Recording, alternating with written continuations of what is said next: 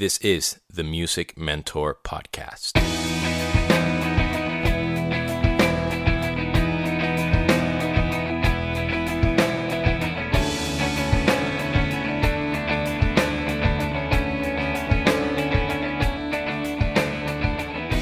What is up, girls and boys, ladies and gentlemen? This is Demian, your host of the Music Mentor podcast, and welcome to episode number 50.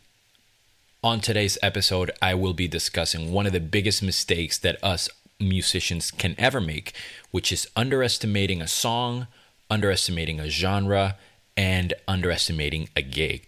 One of the reasons why I feel this is a little dangerous is because underestimating means that you're effectively limiting your learning and reducing the amount of education that you can get. And this ultimately translates into not drawing all the inspiration and all the motivation that you can get from a song. And that's what we're trying to do. We're trying to become better musicians, be better at our instruments, be of better and more important service to the people that hire us. And one of the pinnacles of that has to do with embracing different styles of music playing the parts that are supposed to be played, the way they were written, the way the style requires it to be, and so on and so forth. Now, what I mean with underestimating a song, with this, I mean that you assume that it's easier than it really is, and you don't work on the nuances of it as you should. A typical example would be you have a cover band and you're supposed to play a Nirvana song, and you assume it's just loud drumming, and you don't pay attention to every single drum beat. You assume that there are cymbals where there aren't. You assume that there aren't cymbals where there are. You play the beat close to what Dave Grohl is playing, but you don't play exactly what the pattern is, or you change the fills that he does going into the chorus every time when, let's just say, they're supposed to be identical. So, those little details, and it applies to any genre of music, overlooking those small details that maybe make up a three or five percent that can prevent you from sounding like a total professional or an amateur, they're huge. So you can learn a song, you know, 95%, 97%, and it's still not sounding as good as it can. And that 3% or 5% or very minuscule percent is probably the hardest and most crucial.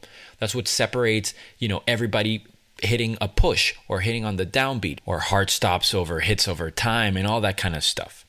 Now, as it relates to the genre, every single style of music has its own language, it has its own physical aptitude that's required, and it has sort of different levels of memory that are needed. But every style is valid don't be that guy that because you play jazz, you think that playing punk music is easy and it's just like, oh yeah, all you do is just play, you know, straight eighth notes on the hi hat and that's it. And it's not that simple. I mean, do you have any idea how hard it is to play the Ramones or the Clash or the Misfits like the recording? One thing is to play it like you hear it and what you assume or, or what the music theory says, like what the pattern should be written. And the other is to play that song perfectly for three and a half minutes or whatever it lasts with the same amount of power, that fire that do- those drummers have. It's not easy at all. It's very, very difficult. It's as difficult, maybe not from a technique or vocabulary perspective, uh, you know, to play. Um, uh, as in playing something by Chick Corea, for example, or a Dave Weckl. Uh, you know, I'm trying to think of the polar opposite of punk. So it's it's very difficult to play a Dave Weckl song, but it's as difficult to play another song. And what I mean by that is not on the sort of surface, because you can say yes, it's much harder to play what Dave Weckl plays. But I'm talking about being true to the essence of the music and finding what it makes that genre what it is, what makes that song what it is, and being respectful to it. And it's the least that you can do for the band, for the music that you have been listening to your whole life, and f- to yourself. It's the least that you can do because you've been practicing a lot and you want to make it sound good. There's no point in you wanting to sound like a metal drummer and not hitting rim shots on your snare drum all the time or playing super quiet. You might be playing the right part, but it's not sounding like it's supposed to be. So do not underestimate any genre not only the jazz guys to the punk guys, but the punk guys and the rock guys that are out there, and girls, of course, don't think that jazz is, is just, you know, playing a, a, cheesy pattern on the right cymbal. It's much, much deeper than that, of course. If not, go listen to Mark Guiliana play drums. You know, we've all been in a situation where somebody said the drums or guitar or bass or and they're like, "Oh yeah, I can play funk music," and they just like slap or they just like turn on their wah pedal and start doing such a like a pattern. Like that's not funk music just because you do that.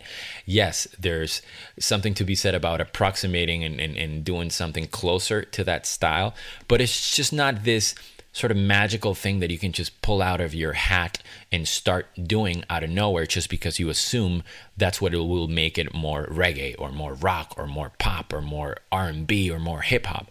Try to study what makes a style the style and what are the sort of pillars of it. Study them research them. There's so many uh, you know tools online for us to be able to do the research and investigate and sound more proper than we currently are. So there's always room for growth and for learning. These two examples of uh, underestimating stuff relates mostly to music. And yes sort of by proxy to when we work with other musicians.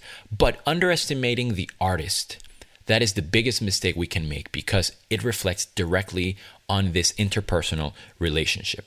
I'm not talking about assuming that, you know, X, Y, or Z artist, you know, the typical answer that rock dudes say or girls, like, oh, Justin Bieber sucks, right? That, or back in my day, it was like, oh, Britney Spears sucks. So, because of the style they work in, you can assume that they're not as good as other people from other genres. But that is a very, very silly mistake to make. Anybody that is able to be in a high position, musically speaking, has worked their butt off. They might not excel in music the way you would like them to, but they have maybe a business sense that is pretty uncanny and is respectable. So you never know the kind of music people have been listening to. You don't know the amount of music they've been practicing or they've been playing. I have worked with pop artists that are household names that you would be surprised of, you know, how much they know about a completely different type of music and if you were to hear them play music you would not believe you would you know you would ask them like why aren't you doing this professionally why are you a singer and why are you not a bass player it's pretty amazing so not only does the artist deserve the respect in terms of you learning the music as much as you need because they're a fellow musician, but also because you're getting paid. And a lot of times that implies playing what's supposed to be played and not your interpretation of it. So if you look around you and you see the guys that are constantly working and constantly playing, it's because they play the part the right way.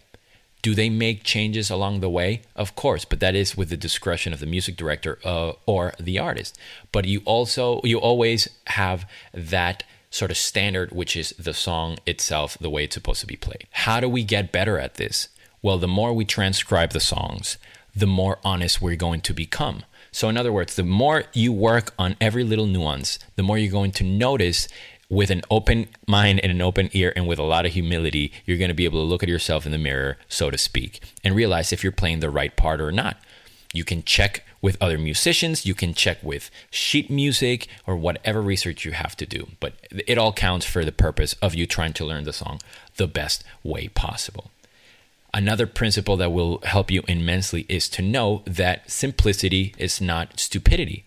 Like the one of the greatest drummers of all time says, Steve Jordan. There's beauty in the simplest of things the same way that there's beauty in the most complex of things, and it's all relative, and they all deserve the same amount of studying and of respect.